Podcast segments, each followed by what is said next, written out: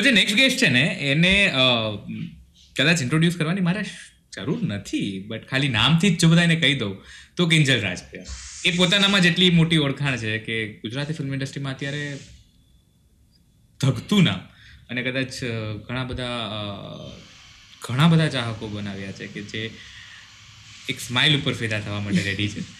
તો I am just happy કે આજે સાંજે આપણે બેઠા છે વાતો કરવાના છે અને you are a part of a night before Gujarat most loud podcast show and one of India top three regional language podcast show so first of all thank you second of all you looking gorgeous અને third of all મેં તમે હમણાં કીધું એમ કે એનર્જીને કામ down રાખવી પડશે તો ના રાખતા. બિંદાસ રહેજો.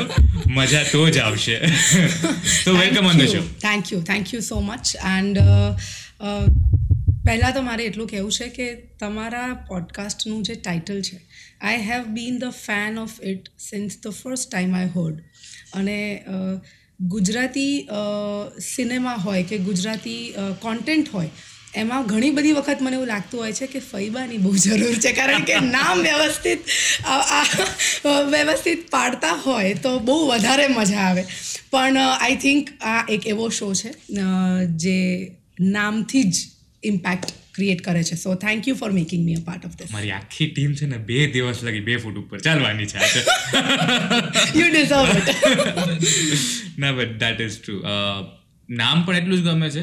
અને ઓનેસ્ટલી જે બધા સાથે બેસીને આ બધી વાતો કરવાની ને મોમેન્ટ શેર કરવાની જે છે ને એ પર્સનલી બહુ ગમે છે ને એટલે જ જે આખી રૂમમાં ટીમ બેઠી છે. મતલબ I will take this moment Jay Yogesh Hussain Hemang અને દેર આર અધર પીપલ કે જે who have been a part of this journey મતલબ આઈ લવ ધીસ ટીમ અને thank you for acknowledging this touchwood but આજે અમારી વાતો નથી કરવાની. આજે તમારી વાતો કરવાની છે.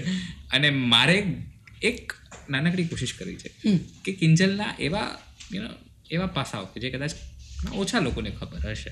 રાઈટ તો એ લોકો સુધી પહોંચાડવાની કોશિશ કરવી છે. ઓકે રાઈટ એટલે વિચારવાનો ટાઈમ લાગે કોઈ ક્વેશ્ચન ઉપર તો વિચારી લેજો. ઓકે પણ આપણે વાતો એવી કરશું કે વાતો કરવી છે. મજા આવે એવી વાતો કરવી છે.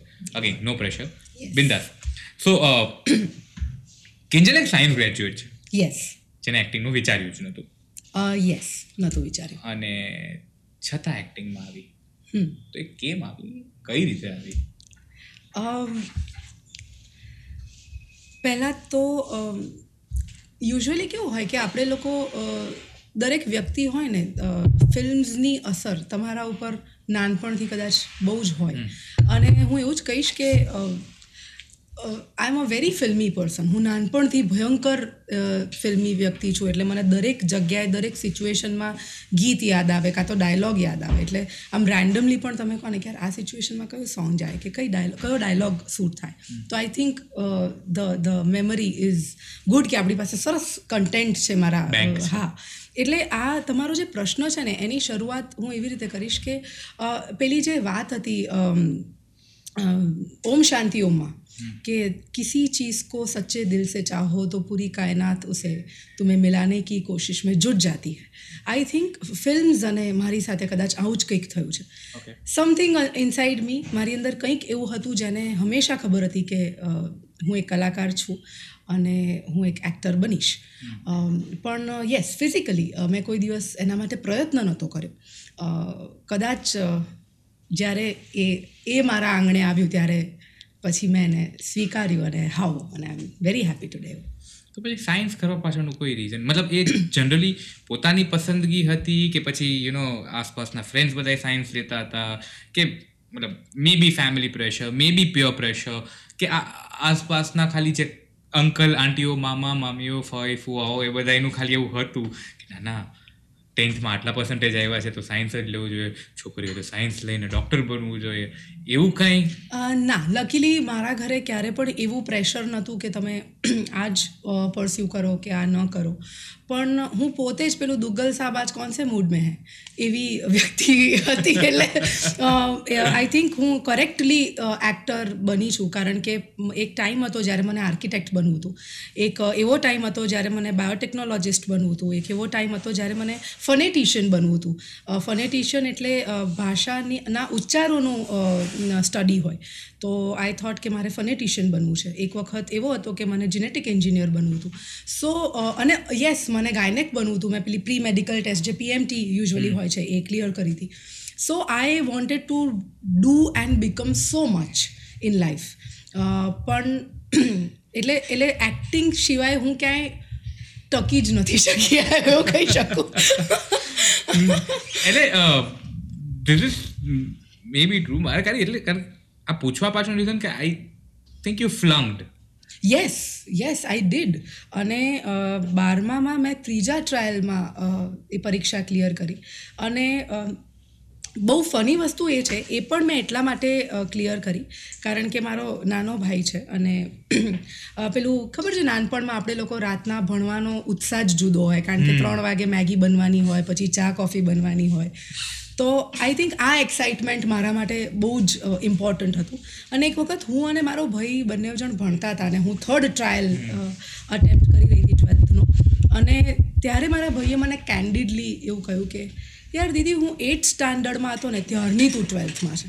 હવે હું ટેન્થમાં આવી ગયો ને હજી તો ટ્વેલ્થમાં છે. એટલે આપણા બંનેનું બોર્ડ જોડે ના આવે. એ ટ્વેલ્થની એક્ઝામ જોડે ના આવે એવું ધ્યાન રાખજે. અને એ વાત આઈ થિંક દેટ ઇન્સ્ટિગેટેડ મી કે યાર ના ક્લિયર તો કરવું જ પડશે. બાકી ઇજ્જતના ધજાગરા છે ચોખ્ખા આમ નાનો ભાઈ આપણે આવું કે થોડોક ઈગો હર્ટ થાય ને. ના બટ ધેટ ઇઝ ટ્રુ પછી કારણ કે કેવું થાય કે એક તો પહેલેથી એક ભાઈ અને બહેન વચ્ચે રિલેશન એકદમ એકબીજાને હેરાન કરવાના. રાઈટ અને એમાં જો ભાઈ આવું કઈ જાય હા. તો તો પછી અને એને પાસે તો મોકો મળી જાય પછી એને કે મારી હું જ્યારે આવ્યો ત્યારે મારા લીધે દીદી પાસ થઈ છે. અને હું તો એને ક્રેડિટ આ જીવન આપવા તૈયાર છું કારણ કે જો એણે એ દિવસે એ ઈગો હર્ટ ના કર્યો હોત ને તો આઈ ડોન્ટ નો હું કદાચ હજી બારમાના ટ્રાયલ ક્લિયર કરતી હોત. અને આટલા બધા ટ્રાયલ નથી મારી જો તૈયારી તો હતી પૂરતી. ના સો દેન ત્યાંથી પછી આગળ કઈ રીતે? ત્યાંથી પછી બિકોઝ ત્રણ વખત ત્રણ વર્ષ સુધી એનું એ જ સાયન્સ તમે ભણો એટલે પછી I was so allergic to it અને મારા ડેડ એક બહુ સરસ વાત કરી હતી કે આ ચોઈસ તારી હતી. એટલે એ ફેલિયરને જે ઘરવાળાએ એકનોલેજ કર્યું હતું એ બહુ જ અગત્યની અને બહુ જ મારા માટે બહુ હેલ્પફુલ વસ્તુ હતી. કારણ કે એમણે ઘણા બધા યુ નો આપણા સગા સંબંધીઓ એવું કહે કે કંઈ વાંધો નહીં તો કોમર્સ લેવડાવી દો કે આર્ટ્સમાં મૂકી દો ડિપ્લોમા કરાવડાવી દો. પણ એ વખતે ડેડ પણ સામે એવી એક જીદ મૂકી કે આ ચોઈસ તારી છે એટલે લીધું જ છે તે અને પૂરું પણ તું જ કરીશ. એટલે તું દસ વર્ષ પણ લગાડે બારમું ક્લિયર કરતાં મને કોઈ જ વાંધો નથી. અને આ ફેલિયર તને બહુ જ શીખવાડશે બસ તું ખાલી પ્રયત્ન કર્યા કર. એટલે એવી રીતે મેં થર્ડ ટ્રાયલમાં જ્યારે પણ એક્ઝામ પાસ કરી પણ હું સાયન્સથી બહુ ડન થઈ ગઈ હતી. અને મેં કીધું યાર હવે મારે આઈ ડોન્ટ કેર કે બાયોલોજી શું છે ને કેમેસ્ટ્રી શું છે ને ફિઝિક્સ શું છે. હવે મારે આર્ટ્સ કરવું છે. અને મેં બીએ વિથ ઇંગ્લિશ લિટરેચરમાં એડમિશન લીધું. એ કર કરતી હતી ત્યારે મને બહુ જ કલ્ચરલી મને બહુ જ ઓપોર્ચ્યુનિટીઝ મળી. ગુજરાતમાંથી એવરી યર સ્ટુડન્ટ એક્સચેન્જ પ્રોગ્રામમાં બે વિદ્યાર્થીઓને આપણી ગવર્મેન્ટ જપાન મોકલે. ત્યાંની સંસ્કૃતિ શીખવા અને પોતાની સંસ્કૃતિ શેર કરવા. આવા એક પ્રોગ્રામમાં હું એચકે આર્ટ્સમાં હું જ્યારે ભણતી હતી ત્યારે હું ત્યાં સિલેક્ટ થઈ હતી ત્યાં ગઈ. એ બધું કરીને બધું ત્યારે મને ફનેટિશિયન બનવું હતું. અને ત્યારે હું પહેલી વખત થિયેટરના ટચમાં આવી. કારણ કે સૌમ્ય જોશી મારા પ્રોફેસર હતા. અને આઈ વોઝ લકી ઇનફ અને એ મારા ઇંગ્લિશ લિટરેચરના પ્રોફેસર હતા અને ત્યારે ફેડિન થિયેટર નામનું એક થિયેટર ચાલતું હતું એચકેમાં તો એનો એક નાનકડો ભાગ બની અને એટલે યુથ ફેસ્ટ સુધીની જે તૈયારી હોય એવા બધા સાથે હું સંકળાઈ. પછી વન્સ આર્ટ્સ વોઝ ડન અને મને અચાનક એવું લાગ્યું કે ના મેં તો સાયન્સ લીધું હતું જ એટલે કારણ કે મારે તો જીનેટિક એન્જિનિયરિંગ કરવું હતું લેટ મી ગેટ બેક અને એ વખતે જીનેટિક એન્જિનિયરિંગની ડિગ્રી કોઈ નહોતું આપતું. એટલે યુ હેવ ટુ તમને બાયોટેકનોલોજીની ડિગ્રી મળે. અને એ પણ વિદ્યાનગરમાં આણંદમાં મળતી હતી. કારણ કે અહીંયાની કોલેજીસમાં ત્યારે વોકેશનલ પ્રોગ્રામ તરીકે એની ડિગ્રી આપતા હતા. સો મેં આણંદમાં બાયોટેકનોલોજી કર્યું એના પછી એ ગ્રેજ્યુએશન હા. અને અને how I was always a very good student when I went to college એટલે સ્કોલર ને એના જેવી. અને ઇવન મારી સ્કૂલમાં એ એ છે ને ક્યારે પણ એવું નહોતું કે I was even the average student I was always the topper student પણ બારમા પાછળ ફ્લંગ થવાનું બારમામાં નપાસ થવાનું કારણ માત્ર માત્ર એટલું હતું કે ત્યારે મારે ડાન્સ છોડી દેવો પડ્યો. બે વર્ષ. અને મેં પપ્પાને કહ્યું કે, ના, હું ડાન્સ સાથે કરીશ. તો પપ્પાએ કીધું, કંઈ ના, અત્યારે નથી કરવું બે વર્ષ તું આ સાયન્સ પતાવી દે, પછી ડાન્સ કરજે જ, આખી લાઈફ છે અને મને એ વસ્તુ કદાચ યંગ અને ઇમેચ્યોર્ડ હો ત્યારે, એટલે ખબર ના પડે. અને મેં કીધું, ના, એવું તો હું નહીં પણ.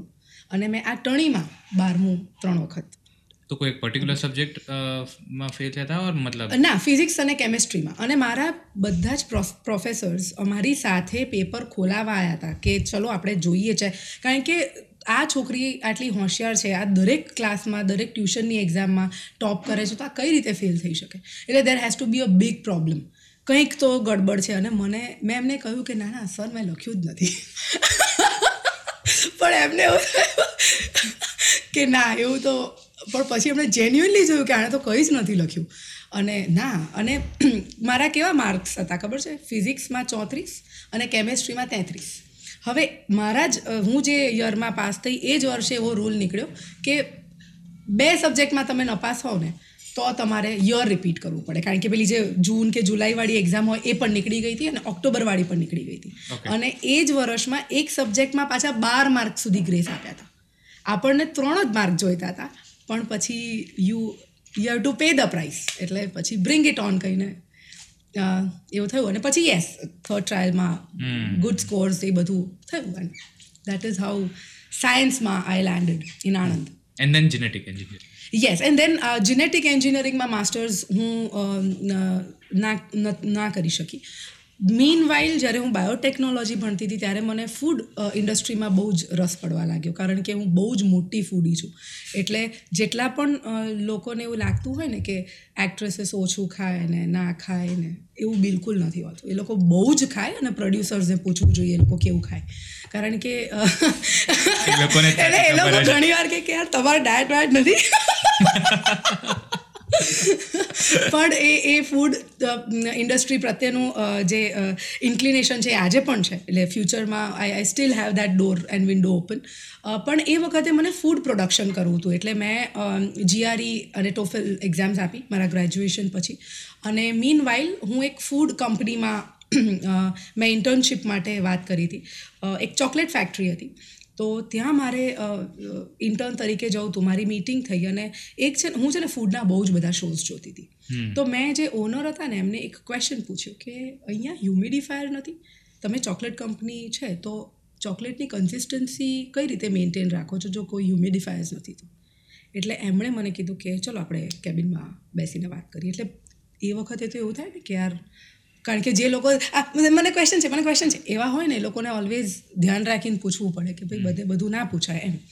તો એમણે મને એવું કીધું કે we want you to join our company as a Q C Q A head that is quality control ને ક્વોલિટી અશ્યોરન્સ હેડ અને that is how I got my first job in two thousand thirteen okay and yes I was working with the company બહુ જ સરસ company હતી.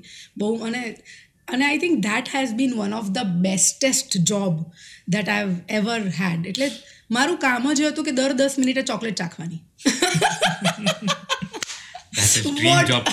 નો right પેલી Willy Wonka and chocolate factory જે આપણે નાનપણમાં જોતા હતા. That was again a dream kind of a job profile અને યસ ઇવેન્ચ્યુઅલી હું એક કોન્સર્ટ માટે મુંબઈ ગઈ હતી. એક વર્ષ મેં આ કંપની સાથે કામ કર્યું. ત્યાં મને એક એવી ઓપોર્ચ્યુનિટી મળી કે તમારે મેગેઝિન ફૂડ મેગેઝિન સાથે જોડાવું છે કે કેમ? તો તમે એડિટોરિયલ ટીમમાં જોડાઓ અને મુંબઈના લોકલ માર્કેટ્સમાં ફૂડ ઉપર રિસર્ચ કરો. તો અગેન પેલું જે આર્ટિસ્ટિક વાઇબ હોય કે ઓ now I will get to create something અને wake up seed I think ત્યારે આવ્યું હશે. અને શાયદ Aisha was again you know a very dream character maybe a particular ટાઈમમાં તો યસ મેં એ job I took that job up and ત્યાં પણ મેં કામ કરવાનું શરૂ કર્યું. અને ત્યાં જે મારા, મારું ગ્રુપ હતું, એ ગ્રુપની અંદર પેલું હોય ને કે, બોમ્બેમાં યુઝ્યુઅલી એવું હોય છે કે, દસમાંથી છ લોકો એક્ટર બનવા આવ્યા હોય. અને એમાંથી એક એક્ટર હતો જે મારી સાથે રફબુકમાં he was also a part on it અને એક દિવસ નોર્મલ ડે હતો અને હું મારા ડેસ્ક ઉપર કામ કરતી હતી અને મને ફોન આવ્યો કે તું એક ફિલ્મ કરની હે ક્યાં? એટલે મેં કીધું કે હું કિંજલ બોલું. તો કે નહીં ના ના જેન્યુઅનલી કારણ કે અમને એક બારમા ધોરણમાં દેખાતી છોકરી હોય એવી છોકરી જોઈએ છે. હું એ ફિલ્મ કરી રહ્યો છું. અને એડ્યુકેશનલ ફિલ્મ છે. સબ્જેક્ટિવ ફિલ્મ છે. સરસ ડિરેક્ટર છે. તો Anant Mahadevan was directing the film અને હું મારી જોબમાંથી લીવ મેં સરને કીધું કે સર મારે જવું પડ્યું છે. તો હું તો કે હા કંઈ વાંધો નહીં. હું ત્યાંથી નીકળી સીધી ડિરેક્ટરને મળી ટીમને મળી. અને એ લોકોએ મને વેલકમ ઓન બોર્ડ કહી દીધું. અને મેં પેલું ગોલમાલ સોંગ ના વાગ્યું મગજમાં. ગોલમાલ હે ભાઈ સબ ગોલ એ સોંગ ના વાગ્યું. મેં ચેક કર્યું બે ત્રણ વાર કે આવે છે આવે છે પણ એ સોંગ ના આવ્યું. એટલે મેં સહી કરી નાખી. અને પછી મેં ડેડીને ફોન કર્યો કે પપ્પા હવે હું એક ફિલ્મ કરવાની છું. પણ yes and that is how અને એ ફિલ્મ કરી ત્યારે પણ મને એવી નથી ખબર કે I am going to be a full time actor this આ થયું હતું બે હજાર ચૌદમાં. ઓલમોસ્ટ ટુવર્ડ્સ ધ એન્ડ અને એ ફિલ્મ કરીને હું અમદાવાદ પાછી આવી હતી જીઆરઈ ટોફેલની પરીક્ષાની તૈયારી કરવા. એક બાજુ એ પરીક્ષા અપાઈ અને એટ ધ સેમ ટાઈમ છેલ્લો દિવસના ઓડિશન્સ ચાલી રહ્યા હતા. અને કોઈકે એવું રેકમેન્ડ કર્યું કે હમણાં જ એમણે એક હિન્દી ફિલ્મ કરી છે તમારે એમને મળવું હોય તો. એન્ડ દેટ ઇઝ હાઉ છેલ્લો દિવસ ફેલ ઇન ધ લેપ અને બે હજાર પંદર મેમાં અમે લોકોએ છેલ્લો દિવસનું શૂટ ચાલુ કર્યું. અને સપ્ટેમ્બરમાં હું યુએસ જવાની હતી. I crack the scholarship in Cornell which is uh, which which used to be uh, Ivy League at and it still is actually. Ivy league અને ત્યાં હું આગળ ફૂડ પ્રોડક્શન અને ફૂડ સાયન્સ ભણવા જવાની હતી. અને ત્યારે I think my dad sat me down saying કે આર યુ શ્યોર તારે યુએસ જવું હોય તો જા પણ પછી ત્યાં જઈને જો તું અહીંયા તારો જે હિસ્ટ્રી છે ને એવું કરીશ તો તને નહીં મજા આવે. એટલે તું વિચારી લે અને પછી પેલું નથી આવતું કે આપણે એમસીક્યુમાં કંઈ જ ના આવડતું હોય ને તો આપણે એલિમિનેશન પ્રોસેસ કે આ નહીં આ તો નહીં જ હોય. એટલે એવી રીતે આઈ થિંક આઈ થોટ કે હું કદાચ યુએસ નહીં જાઉં ને તો હું એટલું રિગ્રેટ નહીં કરું. પણ આ ફિલ્મની રિલીઝ સુધી જો હું રાહ નહીં જાઉં ને તો હું કદાચ મારી આખી લાઈફ રિગ્રેટ કરીશ. અને આઈ એમ સો ગ્લેડ કે the rest the next step became the rest of the history so yes that is my journey so far. ના પૂછવું જોઈએ but what was your first pay check as an actress As an actor, uh, I think uh, it was um, almost three zeros less than what I charge today. That is very much specific. Yes. no, but but yes, એ એ પેલું you know that was always targeted કે અચ્છા આપણે hmm. ભણ્યા તો છીએ જ પણ હવે ગણવાનો વારો છે. ના આઈ એમ ડેફિનેટલી શ્યોર બે માણસો રાખ્યા છે ગણવા માટે કે ગણો.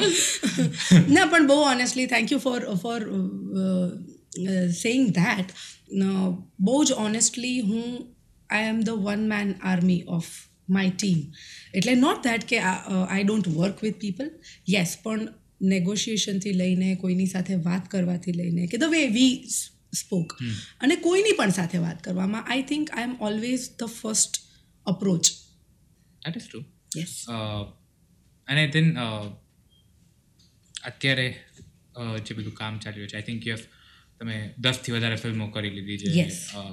ઇન્ક્લુડિંગ બોલિવૂડ મતલબ Hindi and Gujarati right and web shows I think ત્રણ કે ચાર ઓકે તો what is right now on the plate well thanks જેનું નામ લઈ શકાતું બધાનું લઈ શકાશે.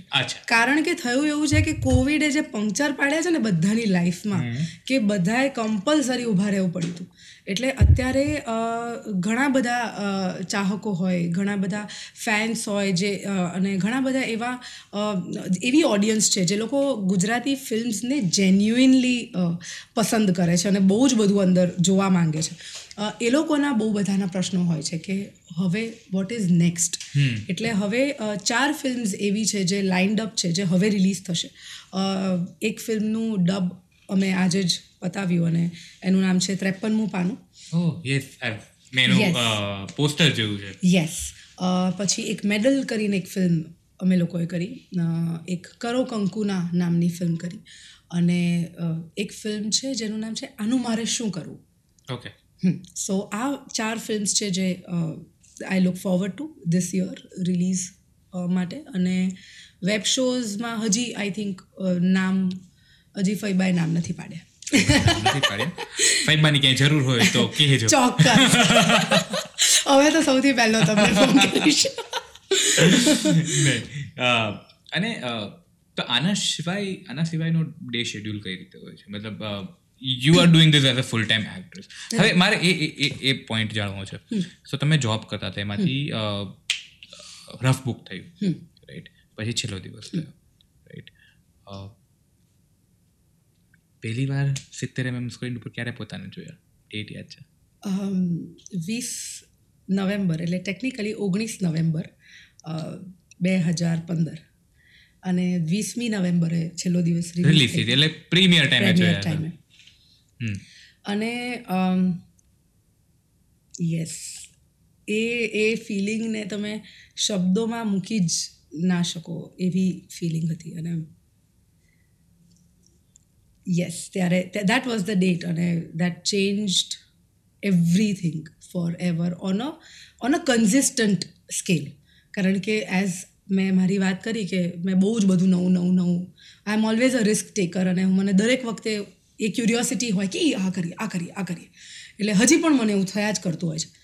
તો એવી રીતે આ એક વસ્તુ એવી થઈ કે પછી this is the longest that this field is the longest that I worked in સાત આઠ વર્ષ થઈ ગયા આમ લાઈક ઓ માય ગોડ સારું કહેવાય.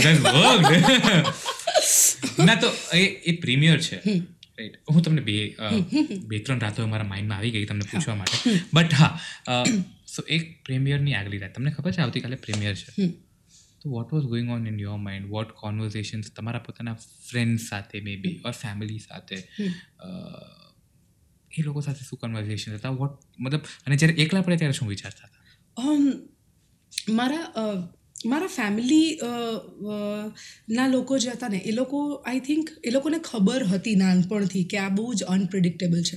એટલે એમના માટે હા એવી નવી વસ્તુ હતી કે મારા મારી દીકરીની ફિલ્મ રિલીઝ થાય છે. ઓફકોર્સ એ હરખ અલગ હતો. પણ એમને કંઈ એવું નહોતું કે ઓ માય ગોડ આ કઈ રીતે એક્ટર બની ગઈ? એવું. મારા જે ફ્રેન્ડ્સ હતા આઈ રિમેમ્બર અને હું હું મારા પહેલેથી એક કે બે જ મિત્રો હોય. હું આમ બહુ જ ગ્રુપ્સમાં ટ્રાવેલ કરું કે ગ્રુપમાં હોઉં એવી વ્યક્તિ નથી. ગ્રુપમાં ખાલી ગેમ્સ જ રમવાની. એવું. અને આપણે પેલું હોય ને કે એક બે ભાઈબંધો જ હોય. તો મને યાદ છે કે જ્યારે છેલ્લો દિવસનું પ્રેમિયર થયું હતું પીવીઆરમાં અને ત્યાં જે, અમદાવાદનું જે પીવીઆર છે, ત્યાં લાંબુ આમ બોર્ડ હતું, પોસ્ટર હતું ફિલ્મનું. અને એની એક્ઝેક્ટ સામે એક ચાની કિટલી હતી. એ ચાની કિટલી પર પ્રેમિયર પતાવીને હું અને મારા બે મિત્રો, અમે લોકો ત્રણ જણ બેઠા હતા. અને બસ હું ખાલી જોયા જ કરતી હતી પોસ્ટરને, કારણ કે પેલું ના હોય કે તમે ક્યારે ના, એટલી એલિયનેટેડ ફિલિંગ હોય કે આપણે આપણું પ્રેમિયર પતાવ્યું છે અને આ આ બધું શું છે? રેડ કાર્પેટ હોય. ઓફકોર્સ બિકોઝ છેલ્લો દિવસના પ્રમોશન્સ વખતે અમને બહુ જ ક્રેઝી રિસ્પોન્સ મળ્યો હતો આખા ગુજરાતમાંથી. એટલે એ થોડીક બાઉન્સર્સ હોય કે રેડ કાર્પેટ્સ હોય, આ બધી વાઇબ આવા લાગી હતી સો ફાર પણ જે પેલી હોય ને કે ધીસ એકચ્યુઅલી હેપન્ડ આ થયું ખરેખર. એ વાળી ફિલિંગ જોડે અમે લોકો ખાલી એ જોયા કરતા હતા ને એ એ બંને જે મારા મિત્રો હતા, અમે લોકો વિદ્યાનગરમાં સાયન્સ જોડે ભણતા હતા. અને અમે લોકોએ ઇનફેક્ટ અપ્લાય પણ જોડે કર્યું હતું યુએસ માટે. અને એ લોકો પણ એ લોકોએ મને એવું કહ્યું હતું કે, યાર, તું ખરેખર હિરોઈન બની ગઈ. એટલે આઈ થિંક અને બહુ જ એલિયન ફિલિંગ હતી. એવી ફિલિંગ કે જે મેં ક્યારે નથી વિચારી કે આવું કંઈક થશે, કે અને યસ પછી એવું એવું ચાલ્યા જ કર્યું. અને આફ્ટર અને છેલ્લો દિવસમાં એવું થયું હતું કે જ્યારે રિલીઝ થઈ હતી ને ત્યારે it was not an immediate box office hit હા. એટલે મારો નેક્સ્ટ ક્વેશ્ચન એ જ હતો કે પ્રેમિયર જોઈ લીધું. ચલો આપણને ગમી ગઈ. પછી કાલે પબ્લિક માટે જવાની છે. તો એના માટે એક તો પેલા વોટ વર ધ ચિલ્સ આપણે કહીએ ને કે પેટમાં ઓલું થતું હોય કે યાર શું થશે? લોકો જોવાના છે. રાઈટ અને રિલીઝ થઈ ગઈ. પછી જાણીતા પાણીતા ઓળખીતાના કેટલાના એવા મેસેજ આવ્યા કે તો એટલું બની ગઈ. રાઈટ આમ બહુ જ બધાના. અને હું કહું છું ને જે દિવસે પ્રેમિયરની આગલી રાત હતી ને ત્યારે હું ભયંકર બ્લેન્ક હતી. કારણ કે આપણને હજી એ ગેમ જ ન સમજાઈ હોય. એટલે એનું રિઝલ્ટ કારણ કે રિઝલ્ટ ઓરિયન્ટેડ આપણે ત્યારે બિલકુલ હોઈએ નહીં, કંઈક નવું કર્યું હોય લાઈફમાં એટલે મને કોઈ જ ખબર, કશી જ નથી ખબર કે, પણ હા પ્રમોશન્સમાં ઓડિયન્સનો પ્રતિસાદ બહુ જ ક્રેઝી હતો. એટલે ખાલી ટ્રેલરની ક્લિપ્સ જોઈને, કે ગ્લિમ્સીસ જોઈને, અમે લોકો, એટલે અમે જ્યાં ફિલ્મ પ્રમોટ કરવા જઈએ ને, ત્યાં એ લોકો આખું ટ્રેલર એટલે આખા હજારો લોકો જોડે જોડે ટ્રેલર બોલતા હોય અમારી. એટલે આવું એ એ જ that feeling was so satisfying કે એના પછી મેં એવું કંઈ વિચાર્યું જ નહોતું કે હવે આ ફિલ્મ હિટ થશે ફ્લોપ થશે. અને બહુ જ ઓનેસ્ટલી કહું મને હિટ ફ્લોપનો આઈડિયા જ કોન્સેપ્ટ જ નથી ખબર. ઇટ વોઝ જસ્ટ દેટ કે યાર આ થયું. અને એના પછી ઇવેન્ચ્યુઅલી બે ત્રણ દિવસ પણ યસ મારા મગજમાં ક્યારે એવું નહોતું કે યાર આ ફિલ્મ હવે હિટ નહીં થાય ને આવું નહીં થાય ને. આઈ આઈ આઈ ડોન્ટ નો, એવું કંઈ થયું. હું બહુ જ બ્લેન્ક હતી એ એ આખા અઠવાડિયામાં. અને પછી અમારી ફિલ્મ છે ને લીક થઈ ગઈ હતી. સમહાવ અને લીક થઈ તો દરેક વ્યક્તિના મોબાઈલ ફોનમાં એ ફિલ્મ આવી. અને એ કન્ટેન્ટની મજા ત્યાં હોય કે એ બિકોઝ લોકોએ જ્યારે ફોનમાં જોઈ now they wanted to sit on the big seventy MM screen અને દેટ ઇઝ વેન છેલ્લો દિવસ બીકેમ અ હિટ એટલે ત્યારે જ્યારે આ અવાજ થયો અને એ તો કેવું હતું કે આમ ત્રણ ચાર દિવસની અંદર ઓળખાણ બદલાઈ ગઈ એમ.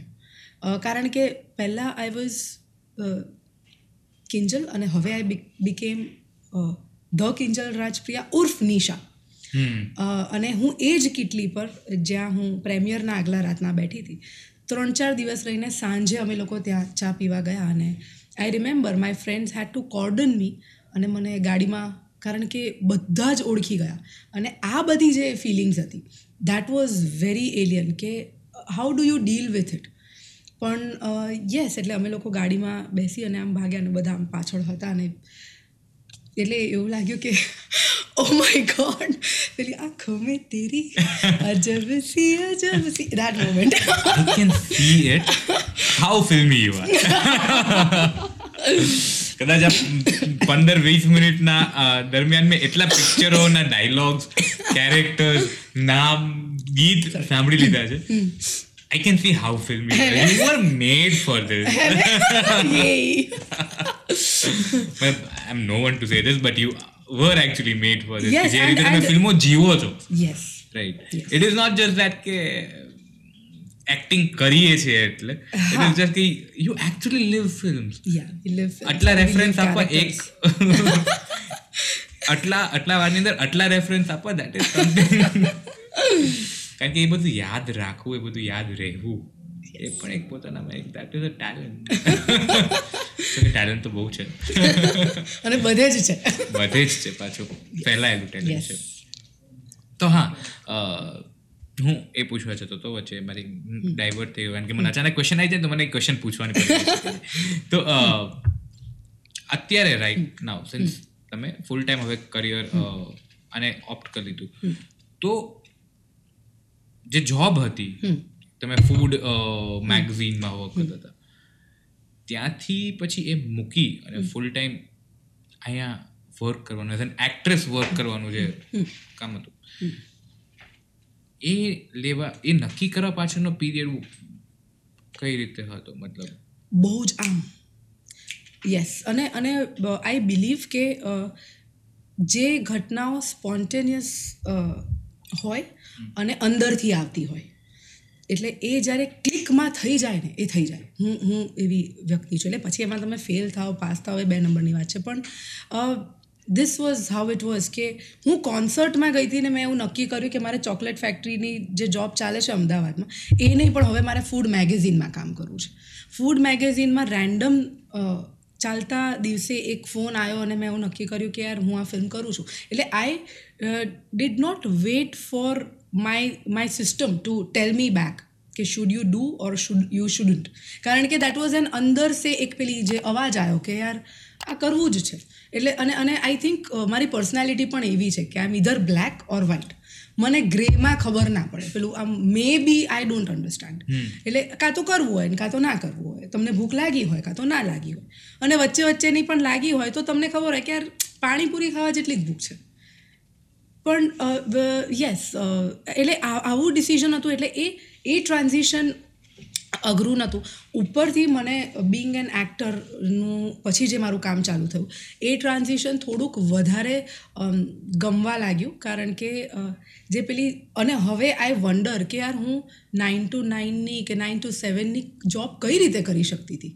You know doing the like you know walking as that same person on the same desk though you work on different things પણ એ જે રૂટીન હોય, એ રૂટીન કઈ રીતે હું મેન્ટેન કરતી હતી. હવે મને બહુ જ મોટો પ્રશ્ન થાય છે. અને આઈ ડોન્ટ રિમેમ્બર કે એ કઈ રીતે થતું હતું. Because I think I was meant to be very random be not work in a schedule એટલે નોટ દેટ કે ફિલ્મના સ્કેડ્યુલ્સ પણ યસ એટલે રોજ નવું કંઈક કરવા મળે. Every day feels like a picnic so and so what are the schedules of your everyday picnic right now એટલે કે આજકાલના રેગ્યુલર શેડ્યુલ્સ કેવા હોય છે? સો અત્યારે. કરન્ટલી ડબિંગ ચાલે છે એડ શૂટ્સ ચાલતી હોય. જ્યારે આ બધું ન ચાલતું હોય ત્યારે યસ એક વસ્તુ જે દસ વર્ષ પહેલાંની હું અને અત્યારની હું જે ફેસ કરતા હોય કે હું ઘરમાંથી બહુ ઓછું બહાર નીકળું છું સમહાવ કારણ કે મને મારી સ્પેસમાં રહેવું બહુ ગમે. એટલે ક્યાંય પણ હું હું લારી પર પાણીપુરી પણ ખાતી હોઉં તો મને મારી સ્પેસમાં રહેવું ગમે.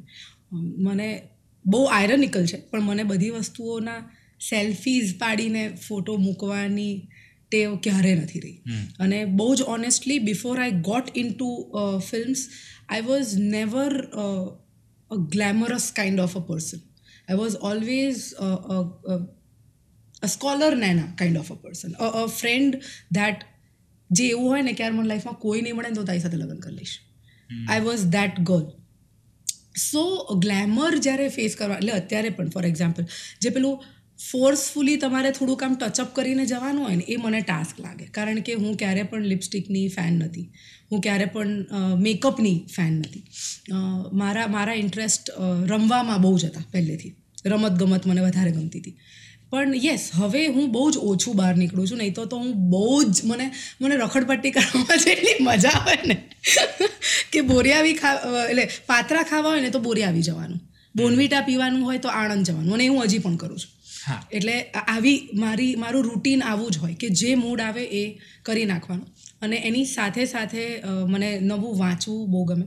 અને મારું homework is watching films and watching content and reading about people who make films so that is my favourite that use to be my favourite pastime and now it is my you know scheduled homework so that is how pretty much my day is બાકી મને painting કરવું બહુ ગમે છે.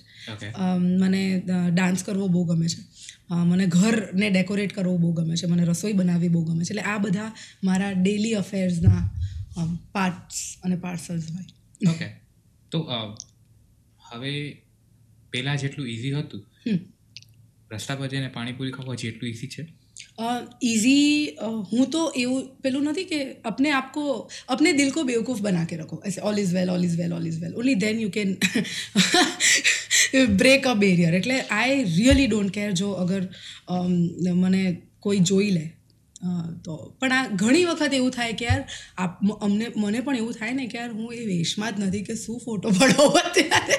તમે photo મૂકશો કોઈ ઓળખશે પણ એટલે એક વાંધો એ છે કે તમે ખાવા ગયા પાણીપુરી અને આખી પ્લેટ પડતા સુધીમાં અડધી કલાક થઈ જાય કારણ કે દરેક આને કે ફોટો પડાવો અને અને ઘણી વાર કેવું હોય ખબર છે કે ધ એ સૌથી ખરાબ વસ્તુ એ હોય કે તમે આમ બરાબર પાણીપુરી ખાવા માટે આમ મોટું મોઢું ખોલો ને ત્યારે જ કોઈ ફોટો પાડે. એટલે તમને થાય યાર મેં આરામસે પાણીપુરી બી નહીં ખાઉં ઇફકો બી આઈ નો પણ યસ આઈ થિંક ગુજરાતની ઓડિયન્સ ઇઝ વેરી વોર્મ અને એ લોકો આપણે એમને કહીએ ને કે યાર ખાઈને દોસ્ત મસ્ત ફોટો પડાવીએ તો આઈ થિંક ઇટ્સ કારણ કે તમે ફૂડ આ લાઈફમાં ફૂડને કોમ્પ્રોમાઇઝ ના કરવું જોઈએ. બાકી બધું ચાલે. સો યસ એટલે it is it is a part of me now એટલે મને એવું કંઈ નથી થતું કે યાર કોઈ ઓળખશે ના ઓળખે. સારું ઓળખે તો અને ના ઓળખે તો બી સારું. Like. Uh, you only watch Bollywood? No, a lot of other languages. Uh, uh, જે uh, જે એટલી બધી પોપ્યુલર ના હોય પણ આપણે હાર્ડ ડ્રાઈવમાં ડાઉન ટોરન્ટ પરથી ડાઉનલોડ કરી કરીને સંઘરી હોય એવી બધી વર્લ્ડ સિનેમા ઘણો બધો હોય જે હું જોતી હોઉં મને બંગાળી ફિલ્મ્સ ગમે મહારાષ્ટ્રીયન ફિલ્મ્સ ગમે સાઉથની ફિલ્મ્સ ગમે કારણ કે દરેક રિજનની એક પોતાની એસેન્સ હોય પછી યસ ઇન્ટરનેશનલ ઇંગ્લિશ ફિલ્મ્સ ગમે અ, હિન્દી ફિલ્મ્સ ગમે. એટલે ફિલ્મની આજુબાજુ જેટલું પણ હોય એ મને બધું જ ગમે. એની પર્ટિક્યુલર એક્ટર કે એક્ટ્રેસ કે આપણે હોય ને લાઈફમાં કે આની સાથે કામ કરવું છે? Luckily Um, was one one big name was one one big name જેમની સાથે મેં છેલ્લા બે વર્ષમાં રિસન્ટલી મેં શૂટ કર્યું. And that is mister Bachchan. Bachchan ji સાથે કામ કરવાનું જે મોકો હતો. That was a dream ever since એટલે, અને એ તો ખાલી એક્ટર તરીકે નહીં. આઈ આઈ જ્યારથી કોણ બનેગા કરોડપતિ પણ આઈ રિમેમ્બર આપણે નાના હતા અને જોતા હતા, ત્યારે પણ મને એવું હતું કે યાર, મારે એમને એક દિવસ મળવું છે.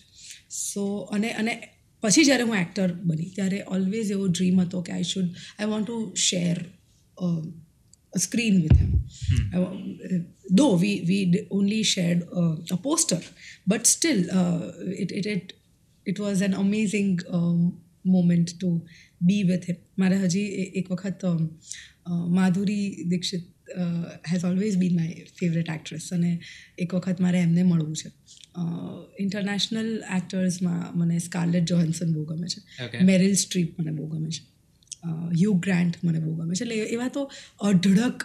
પેલું ખબર છે આપણને યુઝ્યુઅલી કોઈ પણ પૂછે ને કે તમારો ફેવરેટ એક્ટર કોણ? કે તમારી ફેવરેટ એક્ટ્રેસ કોણ? એવું એક નામ તો હું ક્યારે લઈ જ ના શકું. પોસિબલ હે ને? કારણ કે યાર અને એક્ટર્સ કે જે લોકો પણ for the matter of fact શોબીઝમાં હોય એ લોકો હોય જ એટલે અને એ લોકોનું કામ જ એ છે કે તમને ગમી જવા જોઈએ. એટલે બધા ગમી જ જાય આપણને. ના ગમે તો ઇટ ઇઝ વેરી ડિફિકલ્ટ કે યાર કઈ રીતે? How do you pick one પણ યસ સો બચ્ચનજી સાથે તમે કીધું poster that was for that was for Kalyan jewellers એટલે ટુ થાઉઝન્ડ નાઇન્ટીનમાં એક પાથ બ્રેકિંગ ઘટના મારા માટે એ હતી કે I became the I became Gujarat brand ambassador for Kalyan jewellers અને that was again a very thrilling experience કારણ કે જ્યારે તમને આમ મને રેન્ડમલી ફોન આવે તો કલ્યાણ જ્વેલર્સની એજન્સી જે હોય જે લોકો આર્ટિસ્ટને હાયર કરતા હોય એમનો કે um, Kalyan Jeweller uh, Jewellers are looking for a brand ambassador so they wanted to meet you. So તમે ક્યારે આવી શકો? મેં તો કાલે જ. ને એક યોર પૂછવું છે. કાલે જ. And I went there I I had a meeting with એટલે ત્યાર ત્યારે ઓલરેડી ટુ થાઉઝન્ડ નાઇન્ટીન એટલે પંદરથી નાઇન્ટીન વચ્ચે મેં કોઈ ઇન્ટરવ્યૂઝ નહોતા આપ્યા. પણ it felt like you know એમને દેટ વોઝ એન ઇન્ટરવ્યૂ એટલે I was like I was not even prepared એટલે કંઈ જ નહોતું એમ. મેં કીધું કઈ રીતે? શું વાત થશે? શું નહીં? અને આઈ મેટ દેમ અને પછી I think this happened in Jan two thousand nineteen અને માર્ચ ટુ થાઉઝન્ડ નાઇન્ટીનમાં મને ફોન આવ્યો એક સન્ડે અને મેં એ ફોન મિસ કર્યો કારણ કે I am not a phone person at all જ્યાંથી નાઇસ એટલે જ્યાં સુધી નાણાકીય વ્યવહારો ના ત્યાં સુધી મને. Phone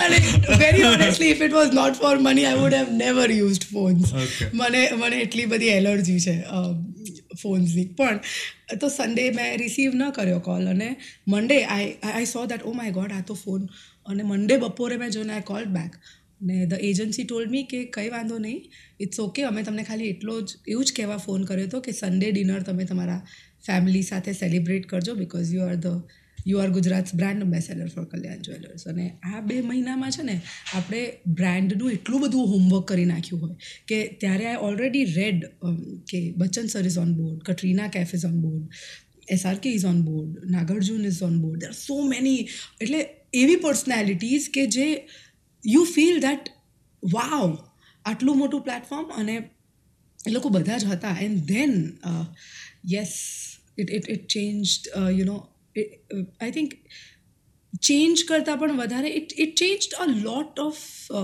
perspectives in my head જ્યારે આમ પેલું ના હોય કે તમે લિમિટ કરી દેતા હો પોતાની જાતને ઘણીવાર કે યાર હું તો ગુજરાતી ફિલ્મ સાથે કામ કરું છું હું. પણ આઈ થિંક કે પેલું જે હોય ને કે પ્રયત્ન અને એ એ નેવર એન્ડિંગ પ્રયત્ન એ તમને ક્યાં લઈ જાય છે ને you you don't know but it's just the opportunity and આપણી સતર્કતા અને રેડીનેસ ટુવર્ડ્સ ઇટ આ ત્રણ વસ્તુ ભેગી થાય એટલે એટલે magic happens So, did you get to shoot with him? or- Yes. So uh, we did one ad where we did not shoot in the same frame, but mm. we were the part of the same ad.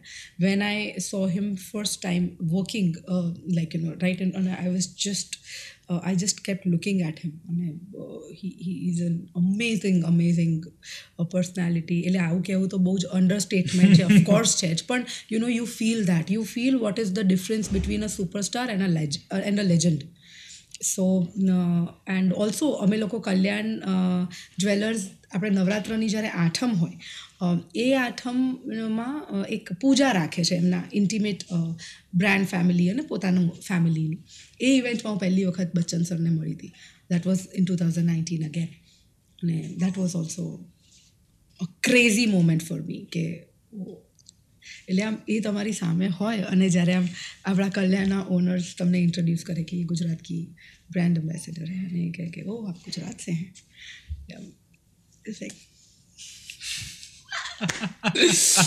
પણ yes અને એના પછી અમે recently last last year દિવાળીમાં દરેક જગ્યાએ the entire Gujarat was lit up with Bachchan sir and my photographs કારણ કે અમે લોકો એનું એક સરસ પોસ્ટર શૂટ હોર્ડિંગ શૂટ્સ કર્યા હતા, નવા કલેક્શનના તો યા, ત્યારે પણ યસ એટલે પેલું હોય ને કે આમ તમે પોતે જ આમ ગાડી લઈને જતા હો અને તમે જ્યારે જુઓ ને તો ક્યાં મજાક યાર ટ્રેન સે દેખા કરતી હતી મેં.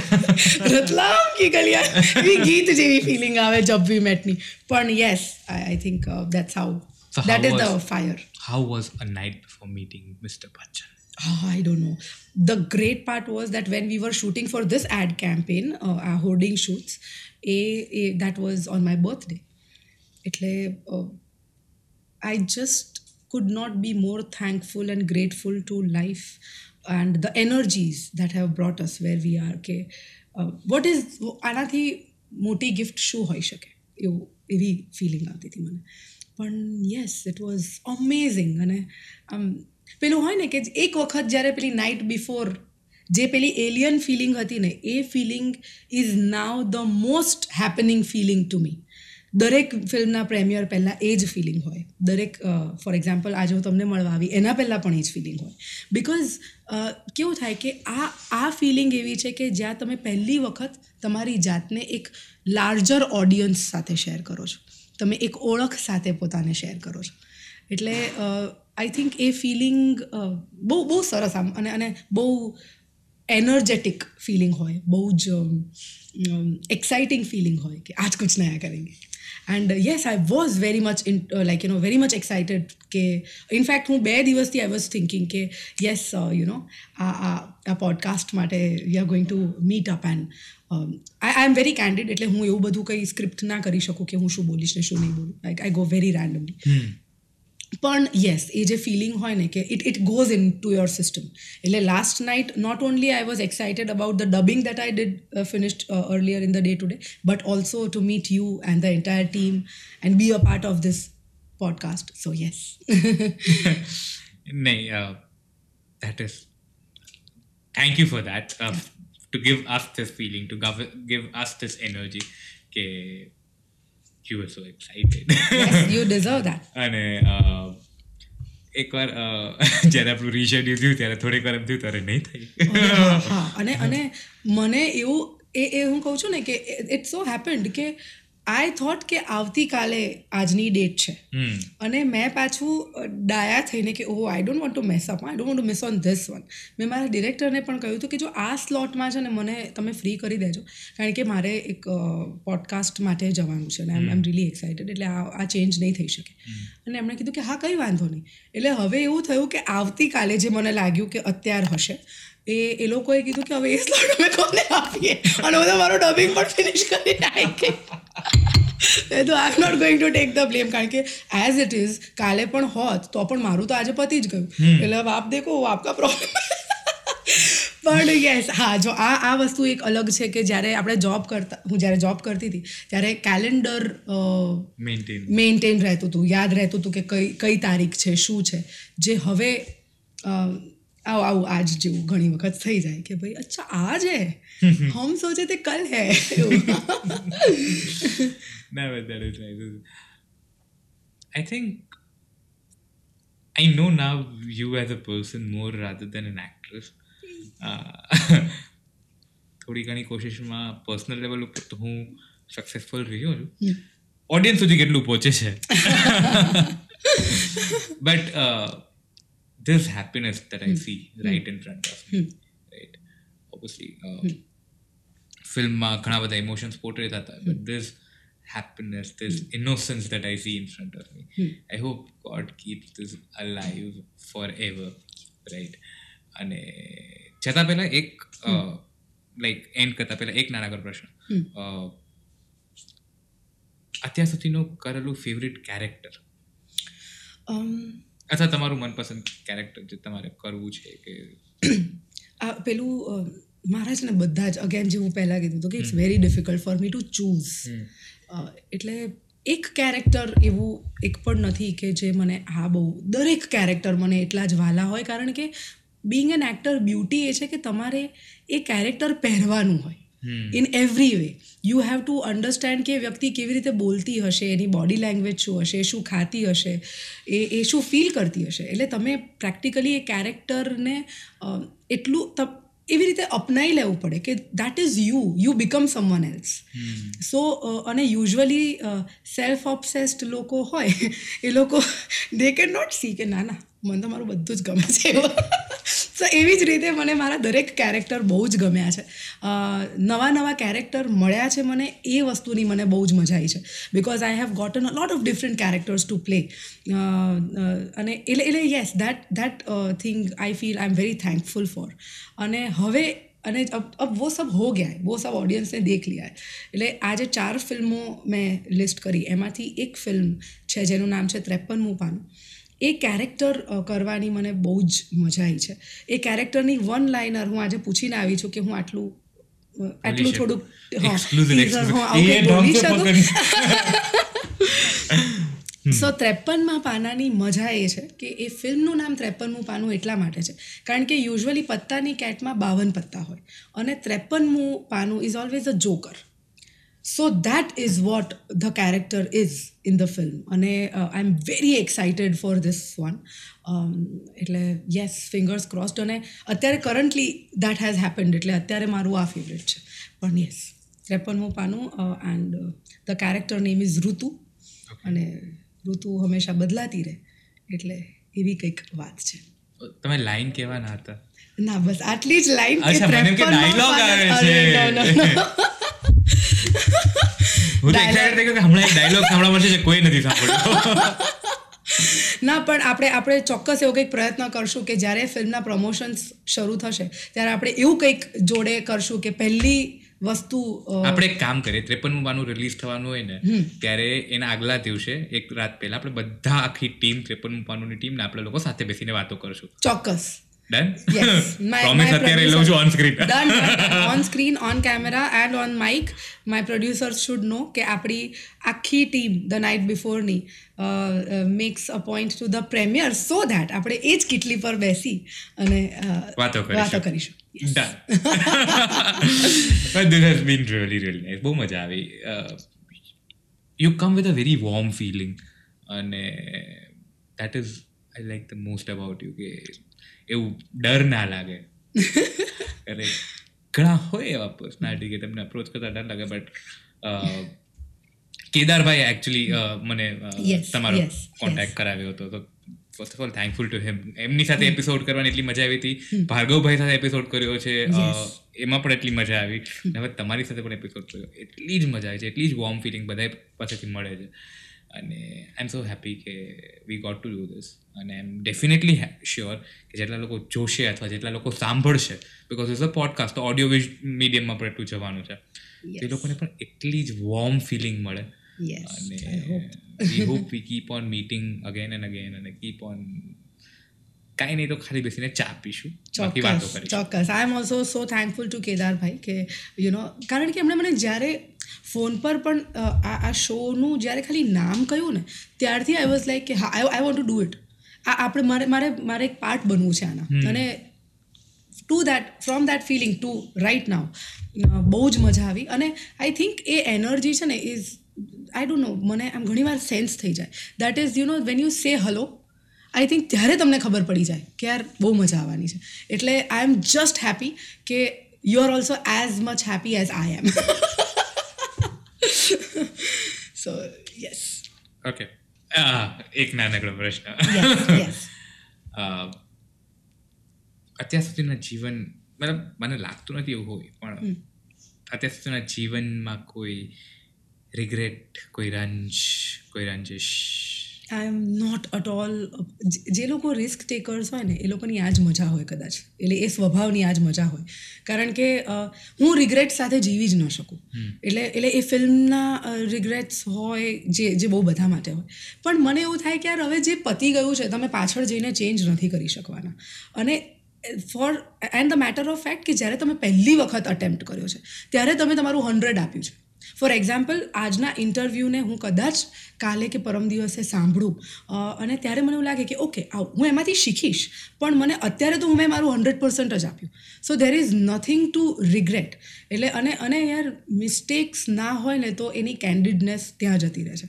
જસ્ટ ખાલી તમે ફોટો પાડતો ને એ ત્યાં જો ફૂલ કેટલું સરસ છે. That is not being candid being candid is actually making mistakes and learning from them because if things start becoming perfect how do you know that you know ya એ એ એ એ પ્રિટેન્શિયસ ફીલ થાય.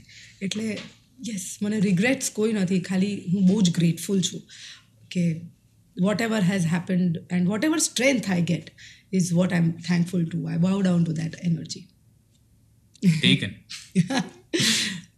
once again thank you અને here is where I rest my case yes thank you for having me here અને મને બહુ જ મજા આવી.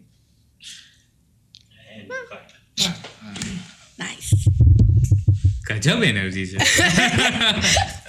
અરે સ્ટાર્ટિંગમાં કેવું થતું હતું? કહું કે હું આમ કરતી હોઉં તો આમ વચ્ચે વચ્ચે આમ આમ થાય આમ થાય. આવું બધું યુઝ્યુઅલી થાય. એટલે કોઈકને એવું લાગે કે આને કંઈક એન્ઝાઇટીનો આ બેનને કંઈક તકલીફ હશે. અને કોઈ તકલીફ ના હોય જોતા કે કહાં પે ડિલિવર કરે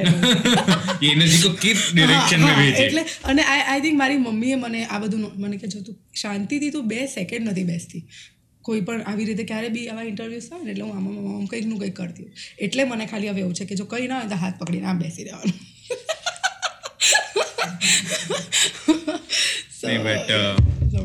સિરિયસલી uh, um, મને ટેન્શન નહોતો કે ઇન્ટરવ્યુમાં મતલબ કન્વર્ઝેશનમાં શું થશે. તમને છોડ દો in pay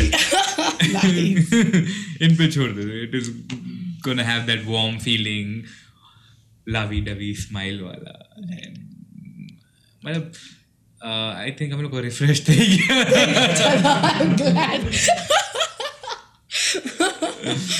Hi, I got to know. He told me 9:45 thi, you are on foot. 9:45, ne? Yes. Wow. But this is so, the energy we actually crave for, so I think this is, this, this But ये energy से ना ये always I think it is viral. है ना the, the way you welcome a person that is how you also the positivity is very much viral એટલે I am so glad કે ચલો કરીએ ને હાય આઈ એમ am Shrungar Rukhani, the host of the show. This show has been directed by Jay Nathwani. Intro music for the show has been created by Harsh Sunil Trivedi, and the background music has been done by Mohit Kamoti. The logo has been made by Monik Patel. Yogesh Solanki was the DOP. A production team includes of Hussein Popatia and Hemang Prajapati. We sincerely thanks Doubletree by Hilton Ahmedabad for their warm hospitality during our shoots.